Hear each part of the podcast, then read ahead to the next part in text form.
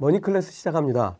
어, 오늘도 한상완 2.1 지속가능연구소장님 모시고 트리플 버블 세 번째 주제를 같이 해보도록 하겠습니다. 안녕하세요. 안녕하세요.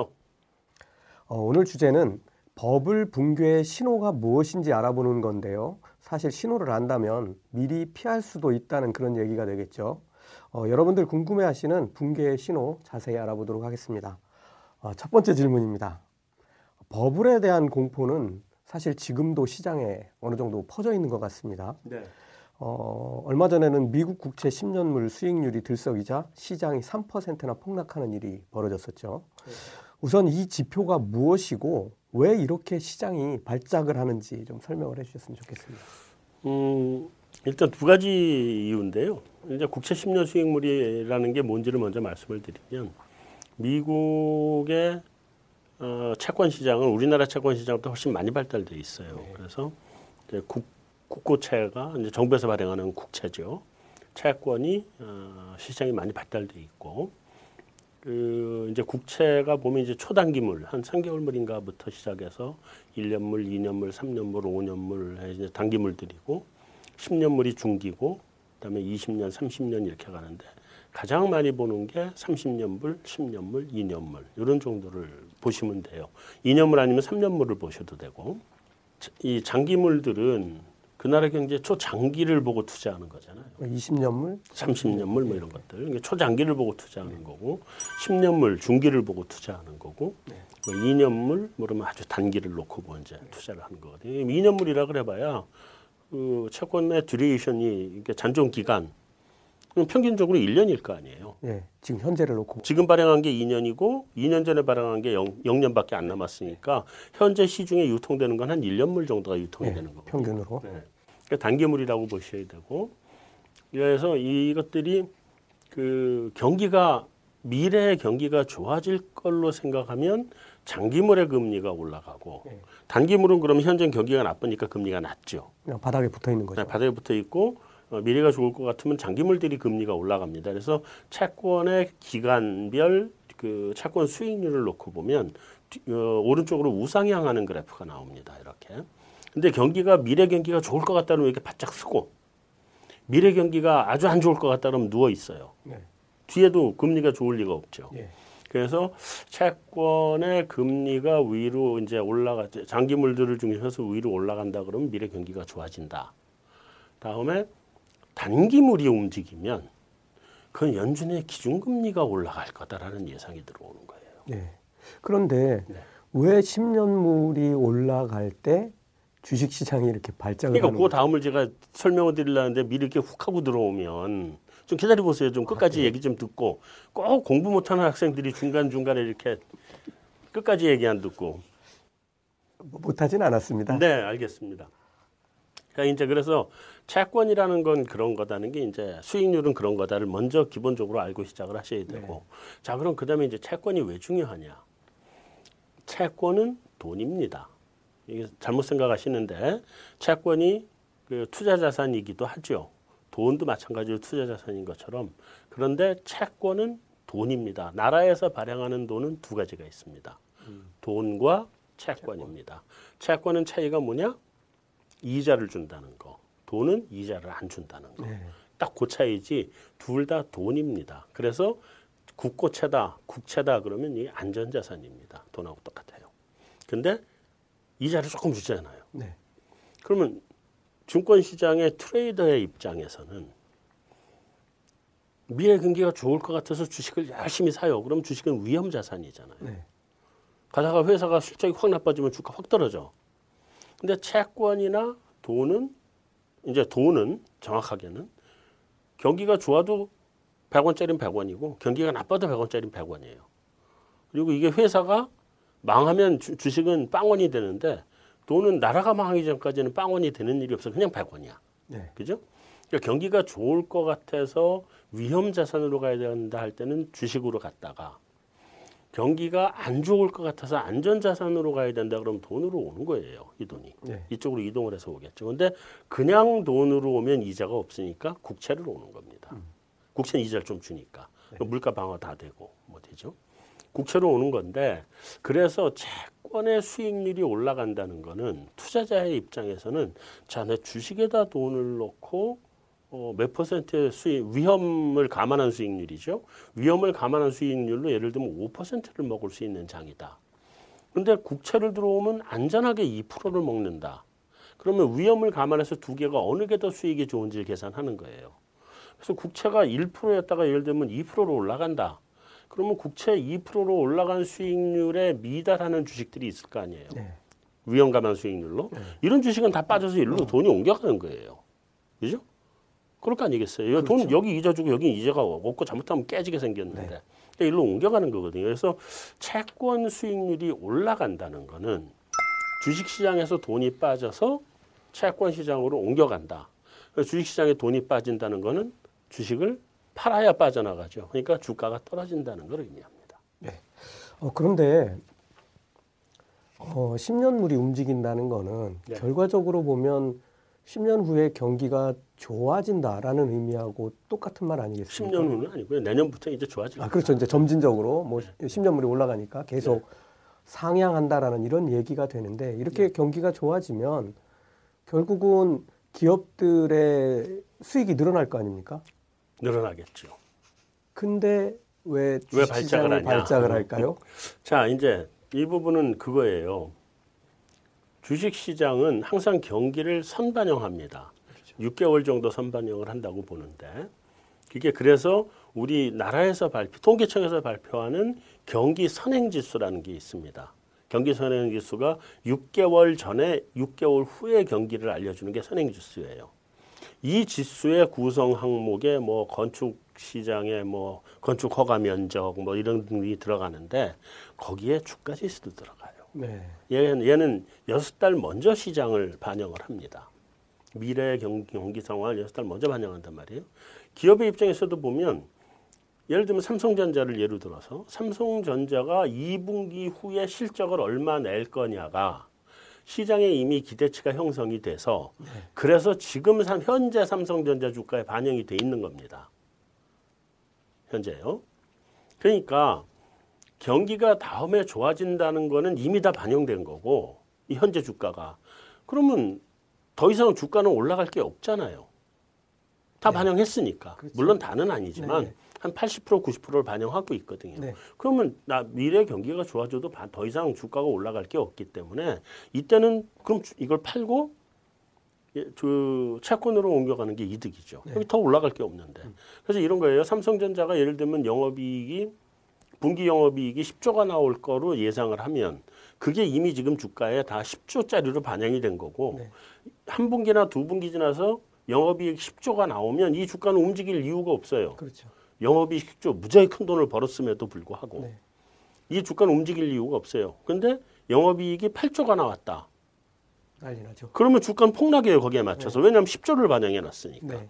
영업이익이 12조가 나왔다 그럼 주가는 올라가는 거예요 반영이 10조만 반영했으니까 그래서 그게 이미 현재 다 반영이 돼 있는 주가기 때문에 이것이 이쪽에서 기준금리가 올라가기 시작한다. 그러면 기준금리 1% 2%라도 어쨌든 아 채권 유통 수익률이 올라간다. 올라간 만큼 더 먹는 게 나은 거잖아요. 네. 8, 9, 1로 가야죠. 예, 이제 뭐 어느 정도 정확하게 이해가 된 것 같습니다. 어, 사실 우리나라도 지금 그렇게 미국에서 금리가 들썩이면서 어, 은행들이 대출해주는 대출 금리도 뭐 0.5% 정도 최근에 올랐다는 올랐죠. 얘기, 얘기 들이 많이 있는데, 올랐죠 네. 어, 아마 그 투자자분들 궁금해하실 게 지금 하원에서 어, 1.9조 달러의 돈 풀기가 지금 통과가 됐는데 네. 어, 실제로 이 1.9조 달러 우리 돈으로 환산해 보면은 어, 2,100조 원쯤 되겠네요. 그렇게 되나요? 예, 이 돈이 풀리면 우리나라 연간 GDP급인데 풀리면 네. 어 이게 이제 어떤 영향을 미칠지 궁금해 하시는 분들이 있습니다. 이게 네, 네, 네. 또 인플레이션을 더 촉발할 것인지 네. 어 이게 또 그, 금리에 반영되면서 네. 어 이런 문제가 생기지 않을지 좀 걱정하는 분들이 계시는데 어 반대로 이렇게 돈이 풀리면 뭐 결국은 이 돈이 어디로 가겠나 뭐 몇 몇 번 안 움직이고 네. 다시 주식 시장으로 들어오지 않겠나 이렇게 보시는 분들 견해가 음. 두 가지가 있습니다. 네. 그래서 주식 시장을 떠받치는 어, 자금이 돼서 돌아올 거다. 아, 또는 이렇게 막대한 돈이 풀리면 인플레이션을 촉발하는 계기가 돼서 주식시장에 별로 긍정적이지 않을 것이다. 이렇게 두 가지 의견이 있는데 네. 사실 가봐야 알겠지만 어, 소장님은 어떻게 보세요? 일단 1.9조 달러가 돈이 풀려가지고 그게 흘러 흘러서 주식시장으로 들어온다. 이미 다 반영 끝났어요. 아까 앞에서 설명해 주신 대로 네, 다 반영 끝났어요. 이미 뉴스는 다 나왔잖아요. 그러니까 소문도 다 나왔고 그래서 1.9조 달러가 진행이 되고 있는 상태고 저게 어떤 형태든지 1.9조가 됐든 2조, 2조가 됐든 1.8조가 됐든 의회를 통과 안 할 수는 없는 일이거든요. 네, 그렇죠. 어느 규모로 언제 통과하느냐만 남은 거예요. 어, 모르고 남아 있는 거였고 이게 갈 거라는 건 다 알고 있었죠. 네. 알고 있으니까 시장은 그걸 이미 다 선반영을 한 거고. 네. 그래서 이 돈이 나중에 돌아 실제로 풀린다고 해서 주식 시장에 영향을 줄 건 그렇게 많지를 않아요. 예. 그래요. 그리고 금액도 그냥 1조 9천억 달러 그냥 그대로 통과된 네, 거잖아요. 네. 요거 지나고 나면 3조 달러짜리가 또 있다는 거잖아요. 인프라 인프라 펀드가. 예. 인- 인프라 펀드가 3조 달러짜리가 또 있다 그러는 건데 그것도 이미 한 절반은 반영됐어요. 네, 그럴 것 같습니다. 이게 더 구체화되면 나머지가 더 반영이 되겠지만 아직은 구체화는 덜 됐죠. 그러니까 구체화된 부분만큼은 이미 시장에 다 반영이 된 거고 외환 시장을 한번 보세요. 달러가 이 1조 9천억하고 3조 풀린다 그러면서 달러 지수가 계속 약세로 갔잖아요. 예, 달러가 1080원까지 갔었죠. 그렇죠. 원하는 1080원이고 네, 네. 달러 지수로는 지금 90에서 지금 조금 넘어 있는데 네. 80대까지 내려갔단 말이에요. 80을 네. 터치했거든요. 89 점 얼마인가까지. 그 달러가 달러 지수는 뭐 100까지 100이 이제 제일 높은 건데 밑으로 내려가면 내려갈수록 약한 거고 네. 올라가면 올라갈수록 좋은 거고 뭐 그런 거란 말이에요. 그게 왜 달러 지수가 내려갔었냐? 1조 9천억 달러 때문에 미리 선반영해서 음. 다 내려간 거예요. 그리고 1조 9천억이 의회 통과한다 그랬는데 달러 지수가 변동이 있어요? 없잖아요. 없죠. 안 놀래잖아요. 오히려 우리 원화로 치면은 이제 달러가 더 강해진 느낌이죠. 달러 강세로 가버리잖아요 네. 지금. 그 그때보다 이미 강세로 왔거든. 그러니까 조금 강세인데 그러니까 이미 이런 건 다 선반영이 됐기 때문에 그거는 그 주식 시장이나 외환 시장의 영향은 상대적으로 적다. 예.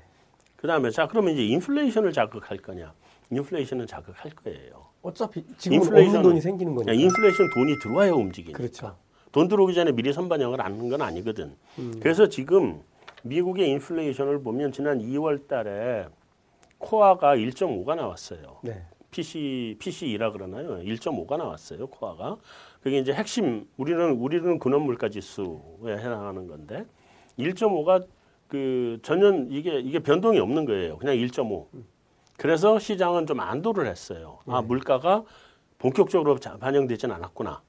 근데 기대 인플레이션은 이미 2.2%예요. 아, 시장에서 미래의 기대는 2.2% 정도의 형성이 돼 있고 이렇게 2.2% 형성돼 있다는 건 뭐 채권 시장에도 반영이 됐고 다 반영이 돼 있는 거예요 이게 이미 그러니까 현재 1.5인데 2.2가 기대가 돼 있으면 실제로 돈이 막 풀리면 여기를 향해서 가겠죠. 네. 네.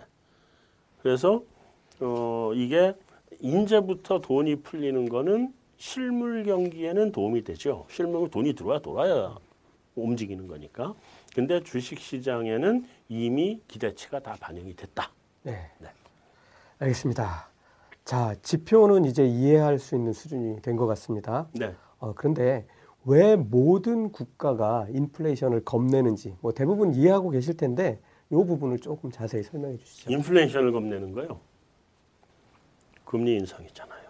그렇죠. 이 금리 인상이 나올까봐 다들 겁내는 거고 모든 국가가 다 겁을 내는 게 아니라 금융시장이 겁내는 거죠. 모든 금융시장이. 네, 그렇죠. 실물 시장은 인플레이션 올라가면 좋아요.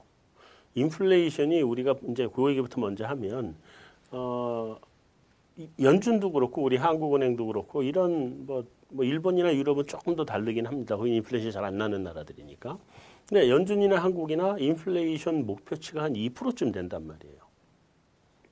그럼 원래 연준이나 한국은행은 물가 방어를 하고 있는 데잖아요. 그렇죠. 근데 그럼 물가를 그러면 0으로 놓거나 마이너스로 놔야지 왜 2%로 놓을까요? 물가가 2%씩 올라가는 건데 경제도 그만큼 커져야 되고 물가가 2% 정도 되는 것이 경제가 안정적으로 성장이 하는데 제일 도움이 되는 물가예요. 그렇죠. 그러니까 물가를 2% 정도를 용인하고 그러니까 물가와 성장 사이의 균형이잖아요. 네.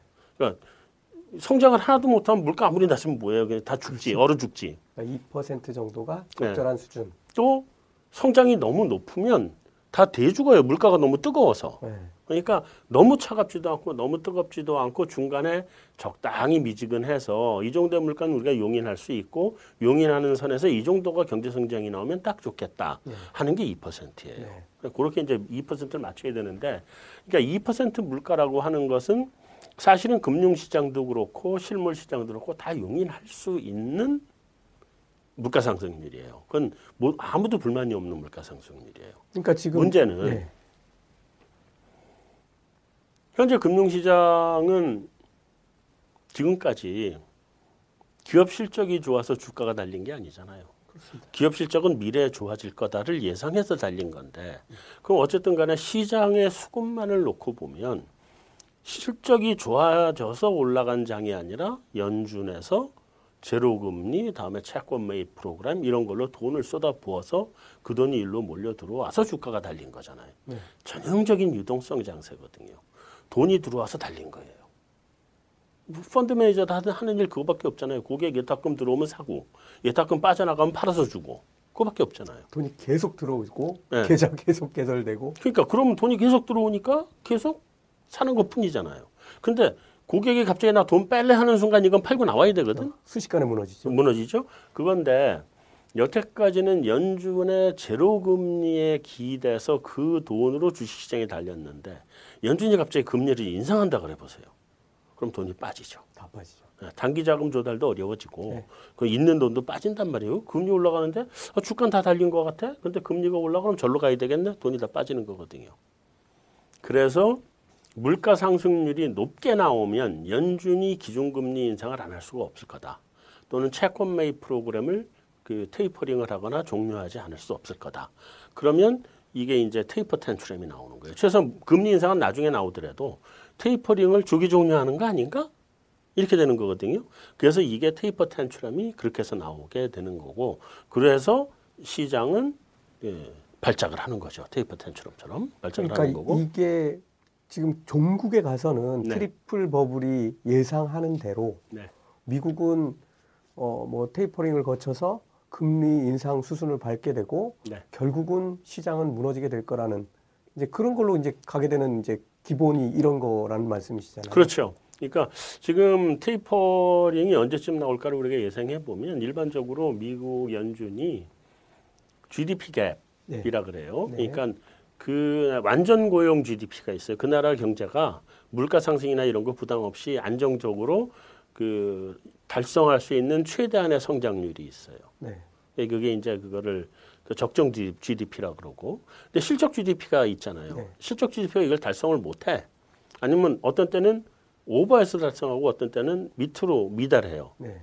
오버해서 달성하면 이게 이제 버블에 들어가는 거예요. 물가 상승 구간이에요, 여기는. 이거면은 적정. 적정 물가고. 요거보다 밑으로 나오면 물가가 안 나오는 거야. 네. 그죠? 근데 요게 아웃풋 GDP 갭이 한 마이너스 한 1% 정도. 그러니까 실적 성장률이 예를 들면 3%가 완전 고용 성장률이다. 미국이 적정 성장이다. 그러면 실적이 2% 나오는 거. 네. 그럼 1%가 마이너스 갭이 나오잖아요. 그렇게 나올 때에 거기까지 올라올 때 보통 테이퍼링이 시작이 돼요. 음, 마이너스 1%. 계속 여태까지 그래 왔어요. 예. 그 정도면 채권 매입 프로그램을 줄이고 예. 그다음에 이제 GDP 갭이 제로쯤 가면 이 원하는 만큼 나왔잖아요. 그때부터는 금리 인상 구간 들어가는 거예요. 그렇죠. 그러니까 이제 천정에 닿았는데 네, 여기서 더 가면 그 곤란하니까. 곤란하니까 네. 금리를 인상해서 음. 제어를 시키고 성장 속도를 속도 조절을 하는 거죠. 그러니까 뜨거운 불이 막 났을 때 물을 뿌리는 게 금리 인상. 그다음에 불이 막 이제 올라와서 안정적으로 불이 붙었어. 놔두면 너무 빨리 이게 막 커질 것 같아. 예. 이럴 때 여기서 우리 여기 풍목이 돌린다 그랬잖아요. 산소 네, 불어넣어 주는 거. 산소 불어넣어 주는 거 이제 그만해 하는 게 테이퍼링이거든요. 예. 네, 그 순서로 간다고 보시면 돼요. 예, 알겠습니다.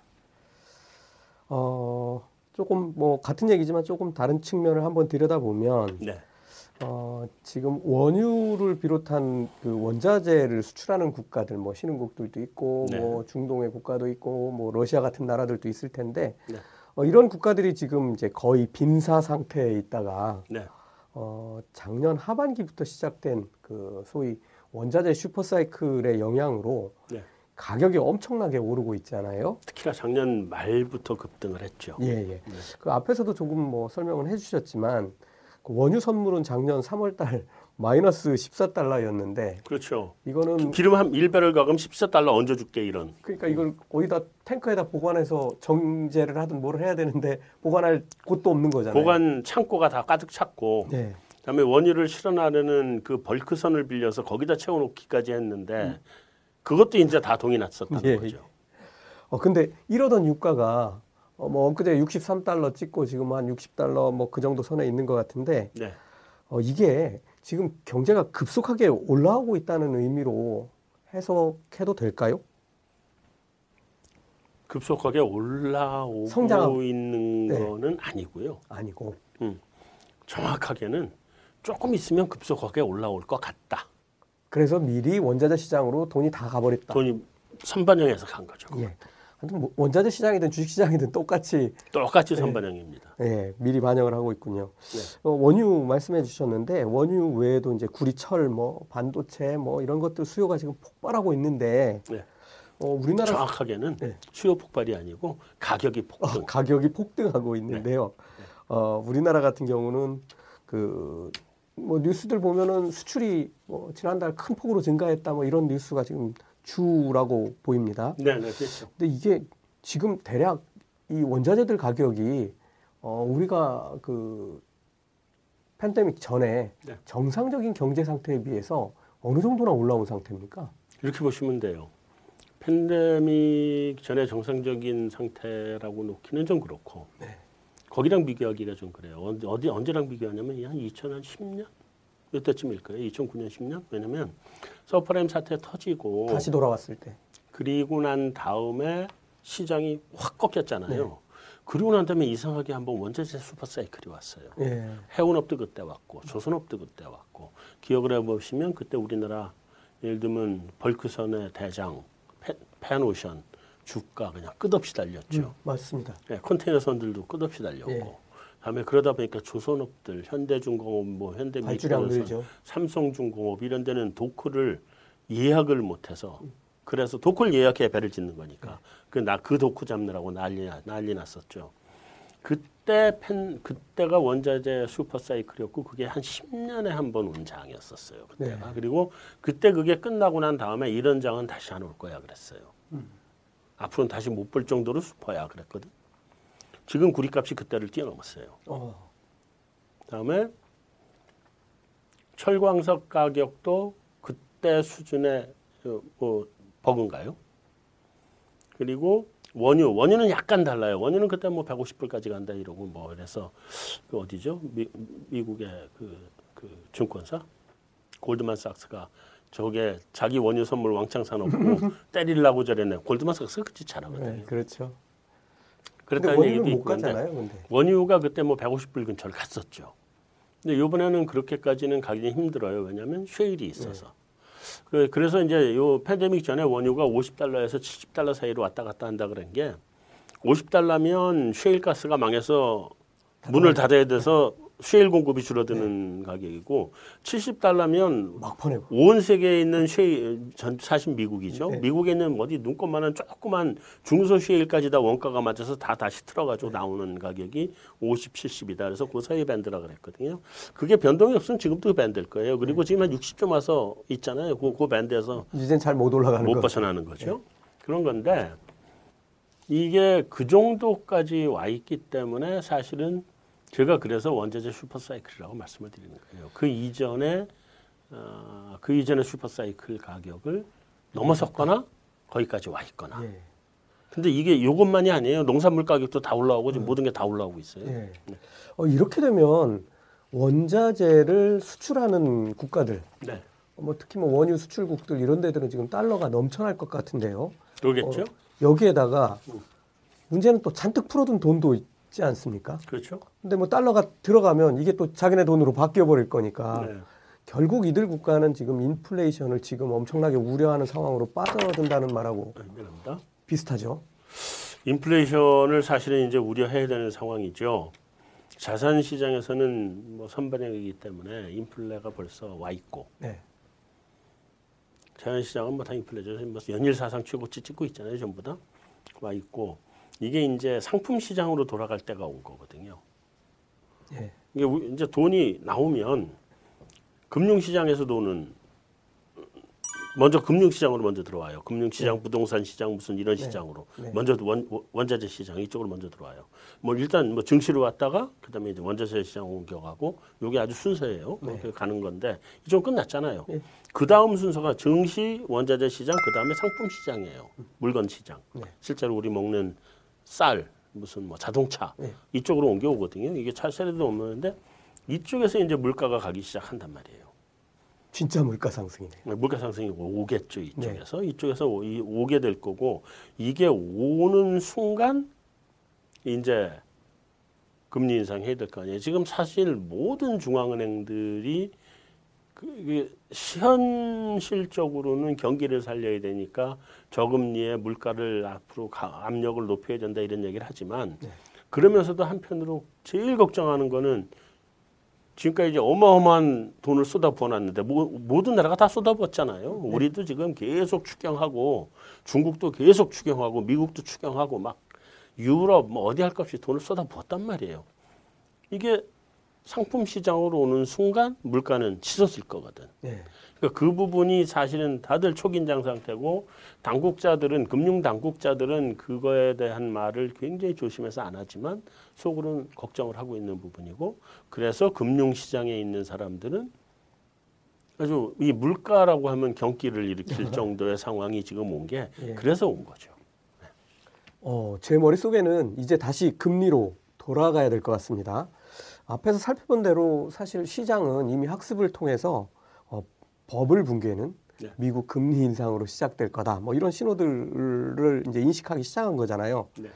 어, 뭐 그래서 이제 미국이 채권 금리가 좀 올라가면 음, 이게 뭐 시장이 뭐 붕괴되는 거 아닌가 하는 우려들이 나오는데 실제로 미국이 금리 인상을 단행하면 어, 신흥국들, 뭐 우리를 포함해서 이런 데들은 어떤 문제가 생기는지 좀 음, 미리 좀 알 수 있게 해주십시오. 일단 미국 금리 인상은요. 그 달러 자금이 우리나라에 들어와 있는 게 미국으로 빠져나간다는 거잖아요. 다 팔고 나가는 거죠. 그렇죠. 그쪽 그쪽이 금리가 높은데. 네. 아니 나 같아도 금리 0.1%더 준다 그러면 은행 옮기잖아요. 우리 다 마찬가지거든요. 한국이 지금은 미국보다 금리를 더 많이 준다고 생각하는 사람들이 한국으로 들어와 있는 거잖아요. 근데 현재 상황에서 미국이 금리를 막 올리기 시작해. 그러면 어 이거 봐라. 미국이 0.1%더 주네.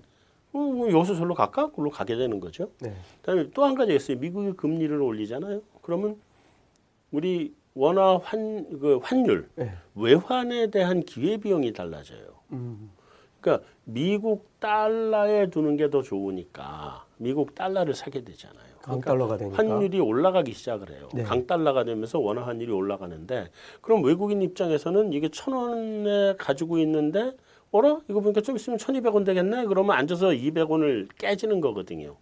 우리나라 시- 주식을 팔아서 그걸 달러로 바꿔가야 되는데 그때는 천 원 주면 일달러 주는데 좀 있으면 천이백 원 줘야 일달러 주니까 이백 원이 그냥 그냥 앉아서 날아가는 거거든요.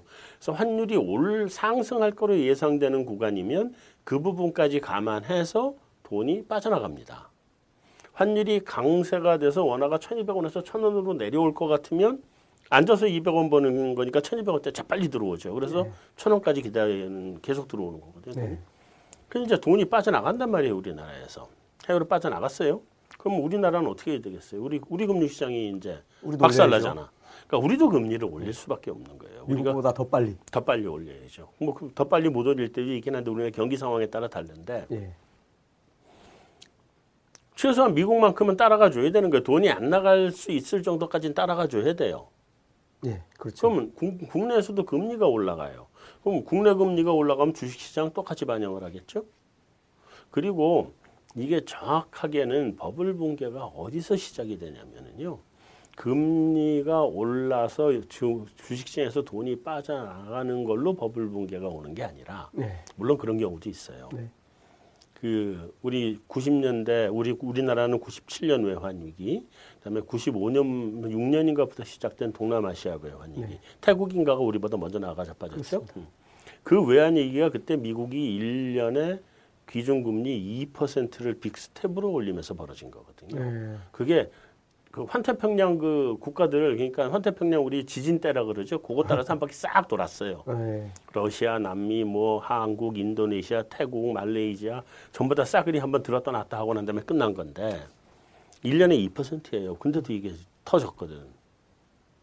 근데 그렇게 빠른 속도가 아니면 그러면 금융시장이 안정적으로 대응할 텐데 뭘 그렇게까지 버블이라고 걱정하느냐 이런 얘기를 하는데 사실 버블 붕괴는 어디서 오냐면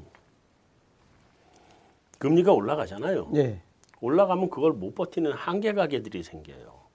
못 버티는 한계. 네. 그러니까 일금융권에서 아니 예를 들면 대기업이나 공무원으로 안정된 월급을 받고 그냥 경기가 붕괴됐든 말았든 내 월급은 계속 나와 이런 사람들은 문제가 없어요. 없죠. 아무 문제 없어요. 근데 어떤 아주 그 영세 기업들에서 일하는 사람들이라든지 아니면 자영업이든지 이런 분들은 소득이 안정적이지도 않고 신용도 별로 좋지 않기 때문에 일금융권 돈만 쓰는 게 아니라 이금융권, 삼금, 삼금융권 돈을 갖다 쓰거든요. 비싼 금리. 금리가 비싸단 말이에요. 그런 데는 원래부터 비싼데 그래도 저금리 때는 금리가 좀 낮게 받았죠. 네. 금리가 올라가기 시작하면 금리 올라가는 기준금리 올라가는 것보다 얘는 더 빨리 더 빨리 올라요. 네. 그럼 이걸 갚잖아요. 음. 이자 부담이 이제 굉장히 큰 부담으로 오기 시작하는 거예요. 거기다가 이게 원금 상환 압력도 일부 받게 되고 그렇죠. 돈 갚을 능력이 없어요. 그런 쪽에서 나가 자빠집니다. 여기서 질문이 있습니다. 네. 지금 그 2007년 음, 이때 이제 그, 그 그때 이제 서브프라임 모기지 사태 터지기 전에 네. 어 그때 우리나라 가계 부채가 한 700조 정도 됐잖아요. 근데 지금 1,700조가 돼 있지 않습니까? 네. 그러면 뭐 예를 들어서 1,700조가 1%만 음, 금리가 올라도 1조 7천억을 더 부담해야 되는 이런 상황. 17, 17조 계산. 아, 아, 공부 잘해야 죄송합니다. 된다니까. 공부 잘해야 된다. 아, 큰일 날 뻔했습니다. 네, 17조. 예, 17조인데 이거 감당이 됩니까? 그러니까 그래서 이제 그다음 얘기를 계속 들으셔야 되는데 이게 네. 꼭 공부 못한 사람들이 중간에 끼어들어서 너무 끊어. 공부 못한다는 얘기를 하시면 편집됩니다. 네. 하여튼 근데 그러다 보니까 무슨 문제가 방금 말씀하신 게 굉장히 중요한 얘기인데 부채 베이스가 커졌잖아요. 커졌다는 거 그때 뭐 700조, 800조 뭐 많으면 1000조 이렇게 얘기했는데 지금 1700조 이렇게 했으면 부채가 더블이 됐다는 거잖아요. 더블도 더 됐죠. 그러니까 뭐 천조도 돼- 얘기하고 그랬으니까 네, 그때 한 더블 정도 온 거예요 지금 부채가. 그러면 1억 빌리 빌렸던 사람이 지금 2억이 된 겁니다. 네. 부채가 부채는 다 늘었어요. 네. 그리고 이게 금리가 올라가는 구간이 되면 제가 말씀드렸잖아요 한계 한계 쪽에 처해 있는 이쪽에 계신 분들의 금리가 상대적으로 더 빨리 뛰어요. 그러면 이 17, 연간 17조라는 이자 비용이 골고루 분산되는 게 아니라 이쪽에 집중돼. 부담이 되는 사람들의 그 한계되는 가계의 부담으로 더 집중이 돼 버려요. 그러면 17조가 예를 들어서 똑같이 부채가 늘었다 그래도 이자는 이쪽이 더 빨리 늘어나는 거예요. 그러면 자 금리는 올라가죠. 그럼 경기는 안정된단 말이에요. 점점 내려가기 시작하고 근데 부담은 커지고 돈은 갚아야 되고 난리가 나죠. 그러면 이쪽에서 제가 이제 부동산부터 터질 거라고 이번에 계속 얘기를 네. 하는 게 그런 이유인데 자 그럼 어떻게 돼요? 부동산 담보잖아요. 네. 그럼 이거 팔아야 돼요. 그럼 부동산이 꺾여서 내려갔다고 얘기가 나오는 순간에 사람들은 매수는 실종을 하, 실종이 됩니다. 살아 안 갑니다. 더 떨어질 텐데 왜 지금 사요? 금액이 크거든 그리고 부동산 주식하고 네. 달라요. 실종해도 못 팔아요. 이제 금매가 금매가 계속 금매가 금매를 불러요. 쭉 떨어지잖아요. 그래도 바닥까지 가도 사람들이 안 와요 사러. 더 떨어질까봐. 그럼 못 팔죠? 경매 나갑니다. 부동산은 경매 시장에 있잖아요. 주식 시장은 경매가 없어요. 그렇죠. 경매되기 전에 다 팔면 되니까 손해 봐도 네. 부동산 시장은 팔리지 않기 때문에 경매가 있는 거거든. 예. 그리고 경매 시장에 들어가서 꽤 재밌게 그 싸게 좋은 물건을 산다고 사람들이 다 공부하고 난리잖아요. 이 사람들이 싸게 산다는 얘기는 판, 파는 사람 뭐예요? 올먹여져 먹지로 헐값에 판다는 얘기거든. 그렇게 되는 거잖아요. 그렇습니다. 그래서 이런 부동산 시장에서부터 자산 가격이 푹푹푹 떨어지면 그 다음에 무슨 일이 발생하냐? 사람들이 이제 심리가 불안해져요. 음. 어? 야 이거 이거 위기 오는 거 아니야? 이런 생각 첫째. 나도 팔아야지. 어, 그다음 안 팔더라도 네. 두 번째로 내 집이 10억이었는데 지금 6억? 어? 나 거지 됐네? 갑자기 이제 박탈 심리가 이게 벼락거지가 되는 기분이에요. 갑자기 10억 들고 있다 6억 돼 버리면 정말 벼락거지 되는 것 같잖아요. 6억 모으려면요 한 달에 100만 원씩 적금 들어도 4년 걸려요. 아 4억 모으려면 참 4년 걸려요. 네. 그러니까 사람들이 그때부터 뭐냐면 소비를 줄여. 네. 소비를 확 줄여버리거든요. 그 붕괴는 거기서부터 와요. 소비가 줄이니까 기업 실적 나빠지고 기업 실적 나빠지니까 주가 떨어져야죠. 그러니까 붕괴는 그렇게 와요. 결국은 계속 이 산업이 커지고 소비 네. 늘고 공급도 늘고 원가도 올라가고 인플레이션 발생하고 이렇게 급속하게 커지다가 갑자기 덜컹하면서 소비 심리 위축. 네, 풍덩 빠져버리는 네, 소비 심리가 뚝 떨어지면 그러니까 제가 항상 얘기를 하는 게 경제 위기는 가게에서 오지 기업에서 오는 게 아니에요. 네. 왜 기업에서 왔다고 얘기하는 사람들이 있어요. 외환 위기는 우리 기업이 부실화돼서 그런 거 아니냐 뭐 이런 얘기하는데 아니 기업이 부실화된 이유가 뭐예요? 세계 시장이 죽어버리고 그러니까 공급 능력 키워놨다가 이게 떨어지니까 죽은 거지. 안 그러면 죽을 이유가 없죠. 그리고 자금 쫄리니까 죽는 거지. 기업 자체로는 버블이 안 와요. 항상 버블은 어디서 오느냐? 가계의 소비 심리에서 오거든. 네. 그게 수요니까. 소비 심리가 높고 버블이 뭐 하여튼 막 그냥 돈 많이 벌 것 같아서 다 샴페인 터트리면 버블이 만들어진 거고. 근데 샴페인을 열심히 마시고 막 해서 그 다음날 깨보니까 어 머리는 뒷골은 땡기고 이런데 어 가만 있어봐. 내 샤- 내가 샴페인 마실 계제가 아니었네? 이러는 순간 이게 뚝 떨어져 버리는 거거든요. 네. 그 차이가 항상 버블이 만들어졌다가 버블이 붕괴되는 게 그만큼의 차이거든요. 네. 그렇게 해서 오는 거기 때문에 이게 기업 쪽에서 오지 않고 가게에서 오는 건데 자 이제 가게가 어느 순간에 보면 어, 갑자기 이제 금리 올라가기 시작하면 내 이자도 내야 되는 게 당장 내 가계부에서 부담 압박이 오잖아요. 그 오기 시작하면 이자 내는 만큼 소비 줄여야 되는 거거든.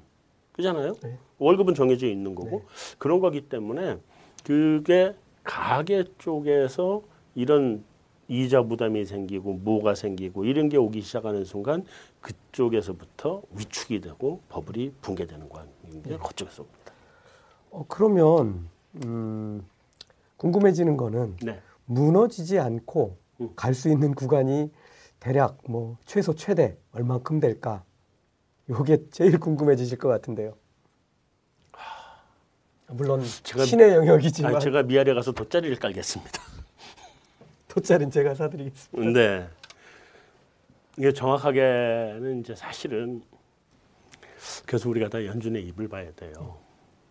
어, 엊그제 시장이 한번 박살났다가 우리 노는 날이죠. 3일절. 어, 유럽 시장이 확 올라갔잖아요. 그 이유가 뭐냐면 뭐 호주 중앙은행장도 얘기를 했고 그다음에 유럽의 ECB에서 나온 말이 실세 금리가 너무 빨리 올라갔다. 그러니까 실세 금리가 어, 빨리 올라가지 않도록 우리는 조치를 취할 준비가 돼 있다. 뭐 하여튼 이런 식으로 얘기를 했어요. 경고. 그러니까 시장의 금리 상승에 대한 불안감을 확 주게 줬거든요. 해소. 해소해 주니까 채권 시장에서 어? 내 채권으로 달리려고 그러는데 이게 아닌가 봐. 이러고 다시 주식시장으로 가야 되겠네 다시 몰려온 네. 거거든. 그리고 그 다음 날 돼서 이제 어? 이게, 이게, 이게 너무 올라갔나 봐. 다시 올라가 올릴지도 몰라. 쟤들.